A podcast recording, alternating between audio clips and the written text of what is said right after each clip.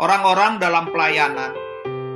Problemnya adalah kebenarannya maju pesat, tapi kesuciannya tidak bertumbuh. Kenapa? Karena di sini masalahnya. Biasanya yang bertumbuh pesat itu kebenaran. Namun kesucian tidak mengalami pertumbuhan. Karena kita banyak mendengar kebenaran-kebenaran. Bahkan ketika kita khotbah, ada banyak kebenaran yang Tuhan taruh dari orang-orang yang melayani. Kita mengalami banyak kebenaran.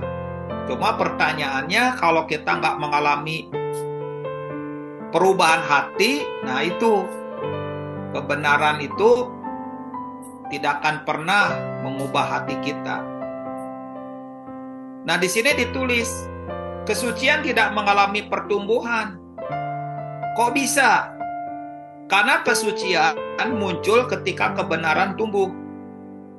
Kalau kebenaran bertumbuh, tetapi kesucian tidak bertumbuh, maka hal itu menunjukkan kebenaran yang kita ketahui itu tidak mengubah hati kita.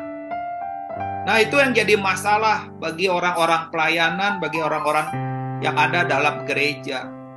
Kita tahu banyak, tapi nggak mengerti banyak. Kita tahu banyak, tetapi tidak mengalami perubahan banyak. Yang kita tahu tidak mengubah, itu artinya akan menjadi kekristenan teori atau kekristenan permukaan.